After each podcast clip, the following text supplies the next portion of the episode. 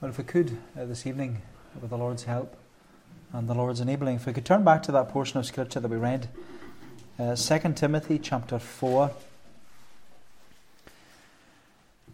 2 Timothy chapter 4, and if we read again at verse 6.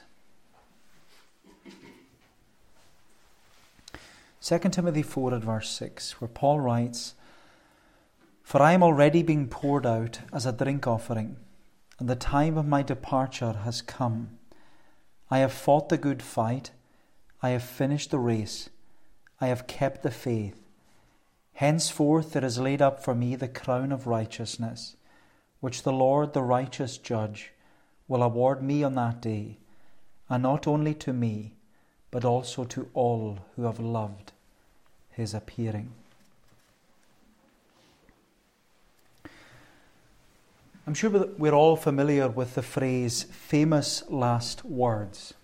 Famous last words. Uh, if you were to Google the phrase famous last words, you'd actually read many of the famous last words of famous people, uh, such as Winston Churchill, our former Prime Minister uh, during the Second World War. His famous last words were, I'm bored with it all. Jane Austen, the author of Pride and Prejudice, her famous last words were, I want nothing but death. A billionaire inventor Steve Jobs, who invented Apple and the iPhone and all these things, he died at the age of 56. And his famous last words were, Oh, woe, oh, woe, oh, woe. Bob Marley, who died at 36, his famous last words were, Money can't buy life. Money can't buy life. But it was the German philosopher Karl Marx who said that his said with his famous last words, he said, Get out. Last words are for fools who have not yet said enough. You know, we're all familiar with the phrase famous last words, and tonight we're considering the famous last words of the Apostle Paul. And as you know, Paul, uh, he made many memorable statements throughout his letters. They're written and recorded for us throughout the many letters that he's written in the New Testament. And we're familiar with many things that Paul said, but out of them all, these words here in 2 Timothy 4, they stand out as Paul's famous last words. He says, I am already being poured out as a drink offering, and the time of my departure has come. I have fought the good fight. I have finished the race. I have kept the faith. Henceforth there is laid up for me the crown of righteousness, which the Lord, the righteous judge, will award to me on that day, and not only to me, but also to all who have loved his appearing. Their famous last words. And I want us to think about these verses under three headings uh, Paul's present, Paul's past, and Paul's promise. Paul's present, Paul's past, and Paul's promise. So, first of all, Paul's present. Paul's present. He says there in verse 6 I am already, I am already being poured out as a drink offering, and the time of my departure has come. Now, as you know from our study of Paul's final farewell letter, uh, this very personal and pastoral letter, it was written, as it says, to Timothy. And it was written while Paul was in prison, he had been sent to prison and sentenced to death for preaching and proclaiming the gospel of Jesus Christ. Therefore, when he's writing this letter, Paul is in a damp, dark, dismal dungeon. He's on death row and he's weeks away from death. Undoubtedly, we could say that Paul's ministry was drawing to a close, which is why he sought to safely pass on the gospel baton to Timothy. He exhorts and he encourages Timothy to fan into flame his God given gifts as a pastor and preacher of the gospel. And we've seen that throughout his letter. But you know, as we saw last time at the beginning of, of chapter 4, Paul was handing over the gospel baton to Timothy, and he's issuing to him this sovereign and solemn charge. He says to him, Timothy, Timothy, you must not drop this baton because you must preach the word. And you must preach the word, Timothy. You must preach it powerfully. You must preach the word persistently. You must preach the word pastorally. And you must preach the word patiently. Timothy, do not drop the baton. Timothy, preach the word. But then, as Paul moves on, he moves on to talk about his own personal circumstances and his present situation. Because he says in verse 6, I am already being poured out as a drink offering, and the time of my departure has come. And you know, Paul's language there in verse 6, it's fascinating language because it's, it's, old, it's an Old Testament illustration that he's using. And it's a very vivid Old Testament illustration because he says that he's being poured out as a drink offering. He's being poured out as a drink offering. Now, as you know, the Old Testament sacrificial system it not only included burnt offerings of animal sacrifices and also grain offerings of the first fruits of the crop, but the sacrificial system also included drink offerings, drink offerings of wine and drink offerings of oil. Because what would happen was that when a burnt offering was made to the Lord, the animal sacrifice, whether it was a lamb or a goat or a bull, it would be prepared and cut and, and presented to the Lord on the brazen altar. And it would be presented with uh, the sprinkling of blood that was required uh, according to the sacrificial laws.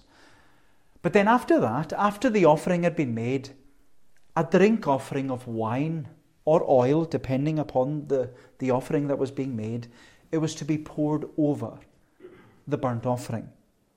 And by pouring the drink offering over the burnt offering, it would create, as the Bible describes, a sweet aroma to the Lord. It was a pleasing sacrifice. The same was also true with the grain offering where the first fruits of the crop, so the first fruits of the harvest, they would be offered to the Lord on the altar. And what followed as the grain offering was made was the drink offering, a drink offering of wine or oil, depending upon the type of offering. And again, this would create this sweet aroma, this pleasing sacrifice to the Lord. And so you could say that the main offering was the burnt offering or the grain offering. But what was often associated with it, and what it was often accompanied by, was a drink offering being poured over the sacrifice. And you know, it's a very vivid illustration that Paul is giving to us here. And in fact, I think it's a very beautiful illustration because Paul is reminding us, first and foremost, that Jesus is the main offering. Jesus is the main offering. Jesus is our burnt offering. He's the Lamb of God who offered himself as an atoning sacrifice upon the altar of Calvary in order to take away the sins of the world. But Jesus, He's not only our burnt offering, He's also our grain offering. He's the first fruits. He's the first fruits of the dead who rose triumphant over the grave on the third day. And you know what Paul is reminding Timothy is that he's saying Jesus is the main offering. Jesus is the main offering. He's our atoning sacrifice.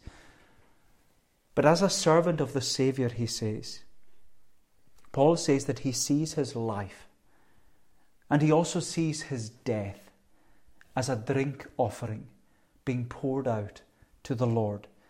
Paul is saying, I'm not the main offering. That was offered and accepted at Calvary.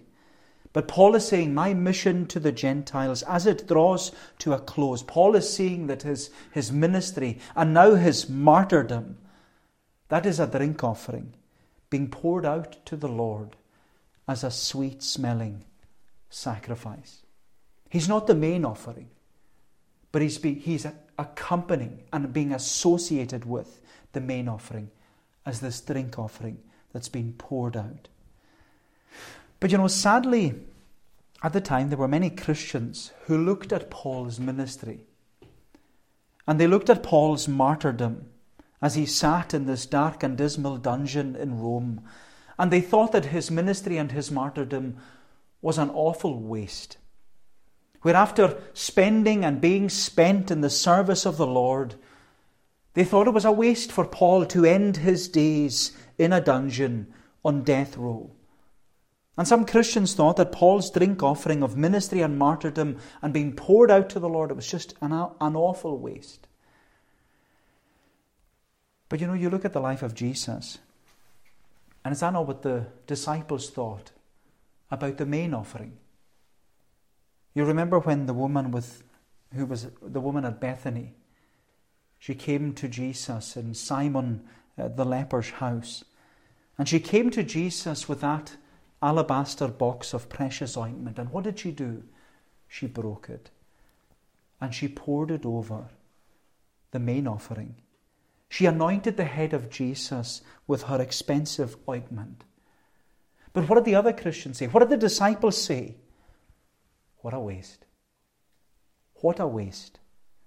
And yet it wasn't a waste because Jesus says she was doing a beautiful thing. She was pouring out her fragrant offering to the Lord in preparation for his burnt offering and for his burial. And you know, many thought the same of Paul. They were saying, Well, why this waste, Paul? You've spent your life preaching and teaching the gospel. You've, you, have you have had a full ministry, and now it's just going to end in martyrdom. But Paul saw it all as a drink offering. He saw his life and his ministry as a drink offering being poured out in worship to the Lord. And you know, Paul was saying to young Timothy, he's saying, Timothy, my work is coming to an end. But you're part of that great work too. And every Christian to whom this gospel baton will be passed on to, every Christian down throughout the centuries, they will be part of this great work. And one day, Timothy, you will also be poured out. And they will be poured out too and we'll all be poured out as a sweet smelling drink offering of worship to the Lord. We're not the main offering, but we're the drink offering. But at this present time, says Paul, this is my appointed time, because the time of my departure is at hand. I am already being poured out as a drink offering. The time of my departure has come. So we see, so we see Paul's present. But then, secondly, we see Paul's past. Paul's present and Paul's past. He says in verse 7 I have fought the good fight, I have finished the race, I have kept the faith. I have fought the good fight, I have finished the race, and I have kept the faith. Now, in these verses, Paul not only writes about his personal circumstances and his present situation, but he also writes about his past service. He writes about his past service and what he has done in his ministry and his mission prior to his now martyrdom. And of course, Paul, he doesn't say this in order to be big headed or bragging or, or, to be boastful in any way. Because Paul, as you know, he has claimed and confessed throughout his many letters and even in this final farewell letter, Paul has said that his service to his Saviour, it is all of grace. It's all of grace. He said that in chapter 2, where Paul exhorted and encouraged Timothy to be strengthened, be strengthened by the grace that is in Christ Jesus. And you know, if anyone knew that salvation is all of grace, it was Paul. Because Paul knew that grace G R A C E. Paul knew that grace was all of God's riches at Christ's expense. Which is why he reminded and reassured Timothy in this letter that he's saved by the grace of Christ Jesus. And he's also to serve by the grace of Christ Jesus.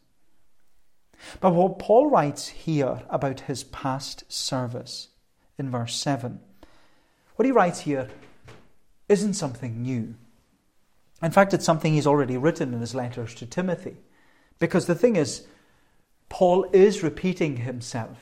You know, sometimes it's important for ministers to repeat themselves. And Paul is repeating himself here.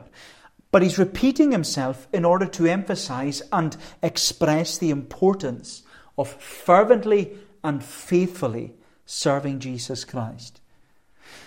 Because in this verse, verse 7, Paul gives to us the familiar illustrations of a soldier, a sprinter, and a shepherd. A soldier, a sprinter, and a shepherd. He says, I have fought the good fight, soldier. I have finished the race, sprinter. I have kept the faith, shepherd. So he says, like a soldier, I have fought a good fight. Like a soldier, I have fought a good fight. And if you remember towards the end of Paul's first letter to Timothy, Paul brought that letter to a conclusion by teaching Timothy that men and women of God are to be known by not only what they flee from and what they follow after, but also by what they fight for. Men and women of God are to be known by what they fight for, which is why Paul exhorted and encouraged Timothy to fight the good fight of faith. Fight the good fight of faith. And it's the same word that Paul uses here. This word, fight. I have fought the good fight. It's interesting that the word fight is, uh, comes from the Greek word agonizomai.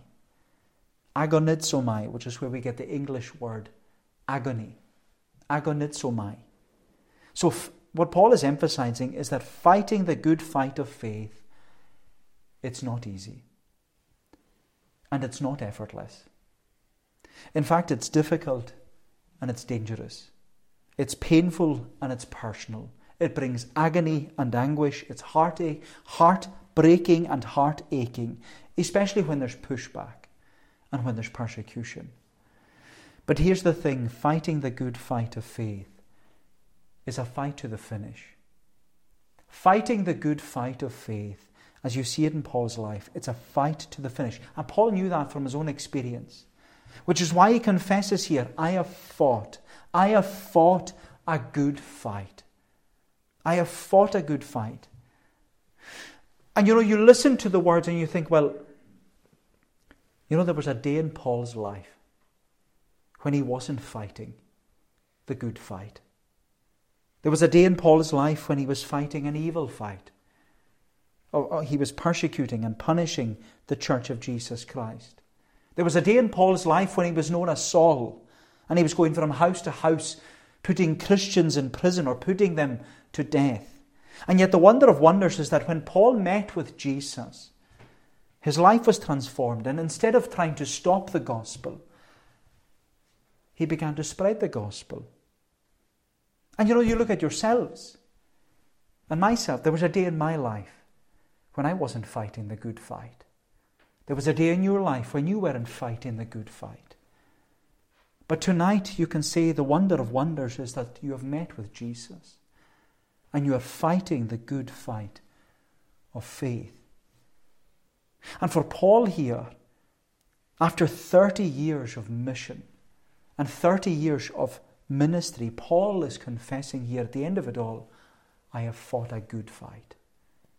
I have fought a good fight. And you know, my friend, although it's a hard fight, and although it's a fight to the finish, I think we would all confess tonight it's a good fight. There's no better fight to be in than the good fight of faith.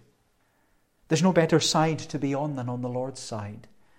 There's no better army to be in than in the Lord's army. There's no better armour to have on than the whole armour of God because the wonder is our Saviour has supplied us with full armour, full armour for the fight. That's why Paul said to the Ephesians, he said, Be strong in the Lord and in the power of his might, put on the whole armour of God, that you may be able to stand firm as a Christian soldier against, against all the schemes and the scams and the seductions of the devil. Put on your armour. My Christian friend, put on your armour every day, that you will be able to confess with Paul at the end of the day, I have fought a good fight and I have finished the race. I have finished the race. That's the second illustration he uses. He used the illustration of a, sprinter. So there's the soldier, I have fought the good fight. Then there's the sprinter, I have finished the race. And as we said, Paul, he's repeating himself. He's repeating himself for emphasis. He's emphasizing what he said back in chapter 2. Because back in chapter 2, he was talking about what we called 3D discipleship where it involves the devotion of a soldier and the discipline of an athlete and the diligence of a farmer. And when explaining about the, the, the, discipline of an athlete, Paul used the illustration of a sprinter in a race. A sprinter who focuses and fixes their eyes on the finish line. They are focused upon where they are going. And you know, as I've mentioned to you before, I believe that Paul was someone who either enjoyed exercise himself or he admired athletes. He must have watched them. Because when you read through Paul's letters, he's always using the sprinter as an illustration of discipleship. In 1 Corinthians 9, Paul writes, he says, Do you not know that in a race all the runners run, but only one receives the prize? So Paul says, Run. Run that you may obtain the prize. In, first, uh, in Philippians chapter 3, Paul says, Forget what lies behind. Forget about that. Strain forward to what lies ahead. Press on towards the goal for the prize of the upward call of God in Christ Jesus. And in those well known words of, of Hebrews 12, we're exhorted and encouraged, just like the sprinter, lay aside every sin and every weight which so easily besets us, and run the race that is set before us. And who are we looking to? We're looking to Jesus. Why? He's the author and He's the finisher of our faith. And you know, having faithfully and fervently served Jesus for 30 years, Paul can now see the finish line. He can see the finish line. You might be thinking in your Christian life, I don't know where the finish line is. But Paul is seeing the finish line, it's in his sights. And he's now confessing, he's saying, I have fought the good fight. I have finished the race. And I have kept the faith. I have kept the faith. That's a third illustration. The soldier, I have fought the good fight. The sprinter, I have finished the race. And the shepherd, I have kept the faith. And you know, they're familiar illustrations because Paul, as we said, he's repeating himself. He's emphasizing what he said in a previous chapter. And when he speaks about the shepherd, he's, he's talking about what he said in chapter 1. Where he said in, back in chapter 1 that he, he exhorted and he encouraged Timothy to guard the gospel. Guard the gospel with your life, he said. Because um, we said before that the word guard, it means to keep or to watch. It has a threefold meaning guard, keep, and watch. It's the illustration of the shepherd, the shepherd who guards his sheep, the shepherd who watches over his sheep, the shepherd who keeps his sheep safe. It's the illustration that we were singing about in Psalm 121, where we're reminded and reassured that in that great psalm, the Lord is our shepherd because He's the one who keeps us. We cannot keep ourselves, but He promises to be our keeper. That's why we sang, The Lord shall keep thy soul, He shall preserve thee from all ill. Henceforth thy going out and in, God keep forever will. He's our keeper. But you know, as an under shepherd of the Good Shepherd, Paul knew that he was someone who had been entrusted to keep and guard and watch not only over the people of God, but also the proclamation of the gospel. He was to keep guard and watch the people of God, but he was also to keep guard and watch the proclamation of the gospel to make sure it was the truth that he was proclaiming. And that's why he can confess here. He can say, As a soldier, I have fought a good fight. As a sprinter, I have finished the race. And as a shepherd, I have kept the faith. I have kept the faith. And so we see Paul's present, verse 6, Paul's past, verse 7, and lastly and briefly, Paul's promise in verse 8. Paul's promise. I will read again from verse 6. He says, I am already being poured out as a drink offering, and the time of my departure has come. I have fought the good fight, I have finished the race, I have kept the faith.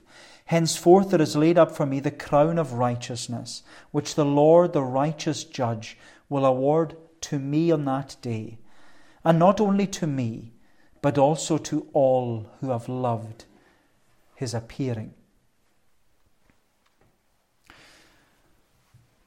You all know who my good friend is. My good friend is J.C. Ryle.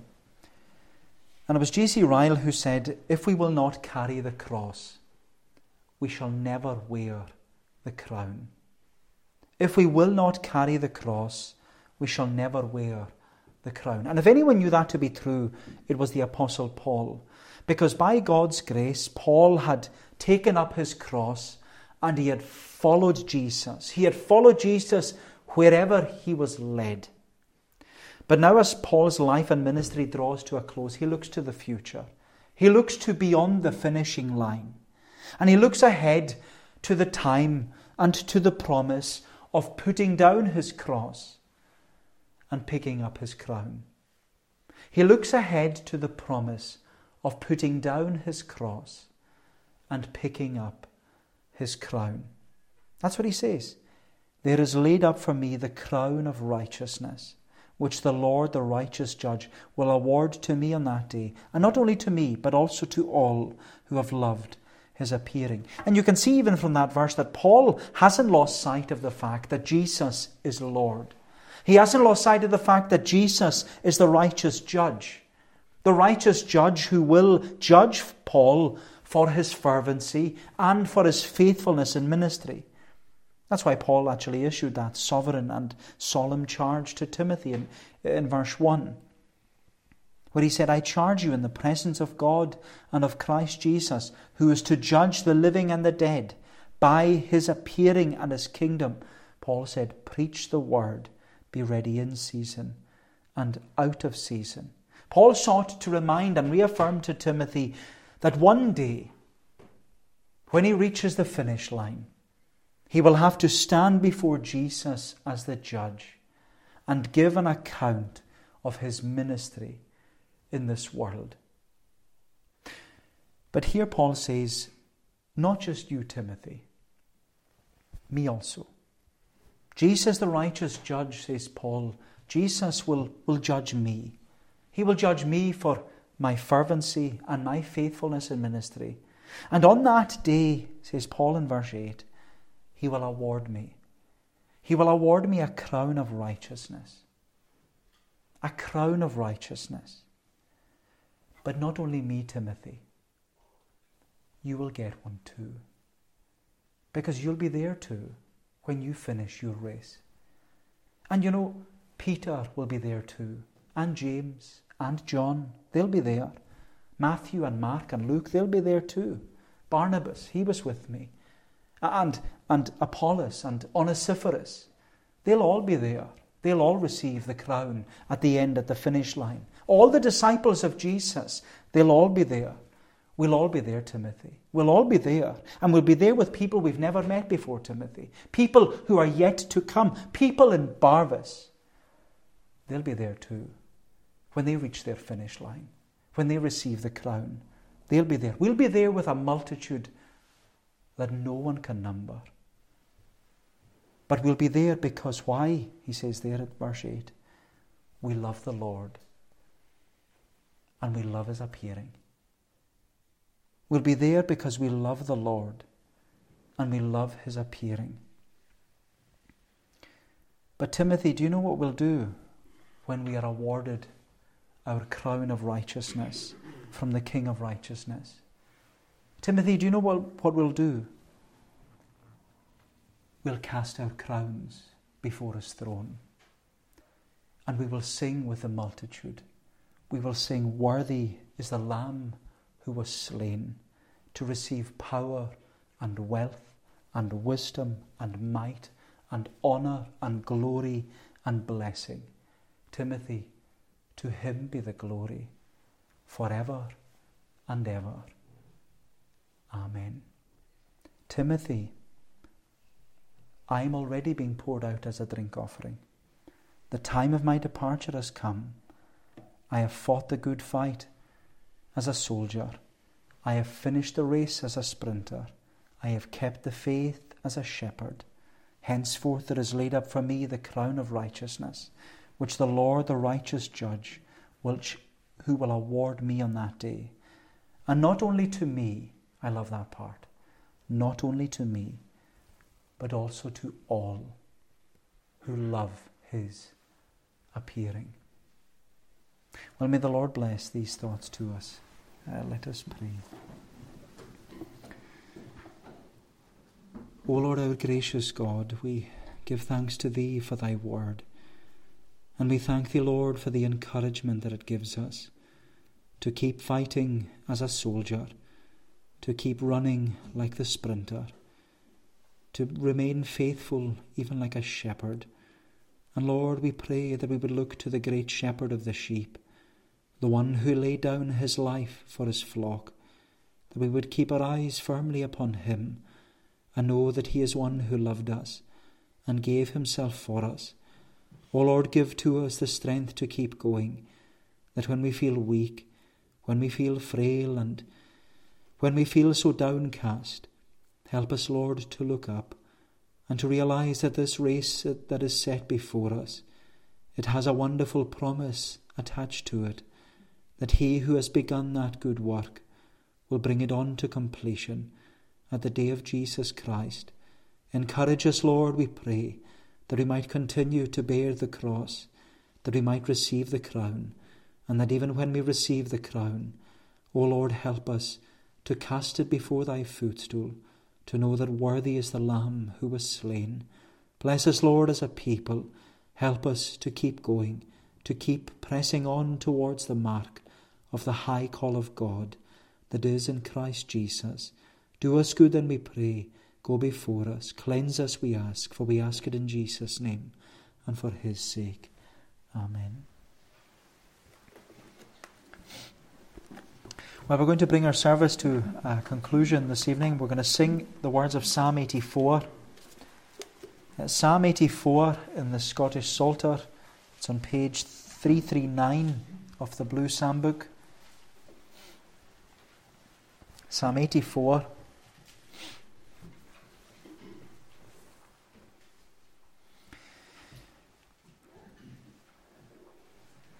If I was to ask you whose favourite psalm is this, I hope you would be able to tell me. It's Ian Murray's favourite psalm.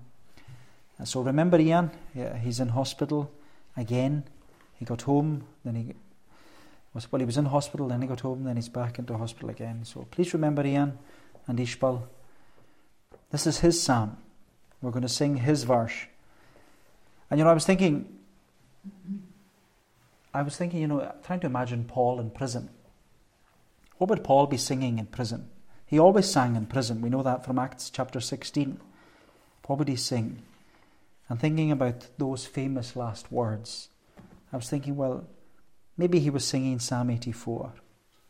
How it says there in verse 7 So they from strength unwearied go, still forward unto strength, until in Zion they appear before the Lord at length. Lord God of hosts, my prayer hear O Jacob's God, give ear. See God our shield look on the face of thine anointed dear. So we'll sing Psalm 84, verse 7 down to the end of the psalm to God's praise.